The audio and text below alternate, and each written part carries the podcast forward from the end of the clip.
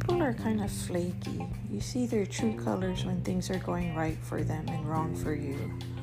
The past week or two, I've been going through some stuff at work, or like this past week, I was just busy and stressed out and had a mammogram. I tried to call my friends and nobody was there, nobody answered, nobody cared, and it's pretty disheartening. Um, yet I see people texting on Facebook or posting on Facebook, but yet when I call, they don't answer.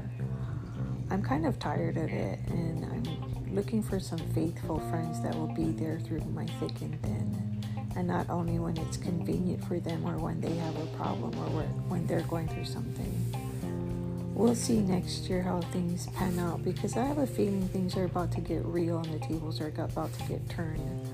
So, yeah, don't count me out yet.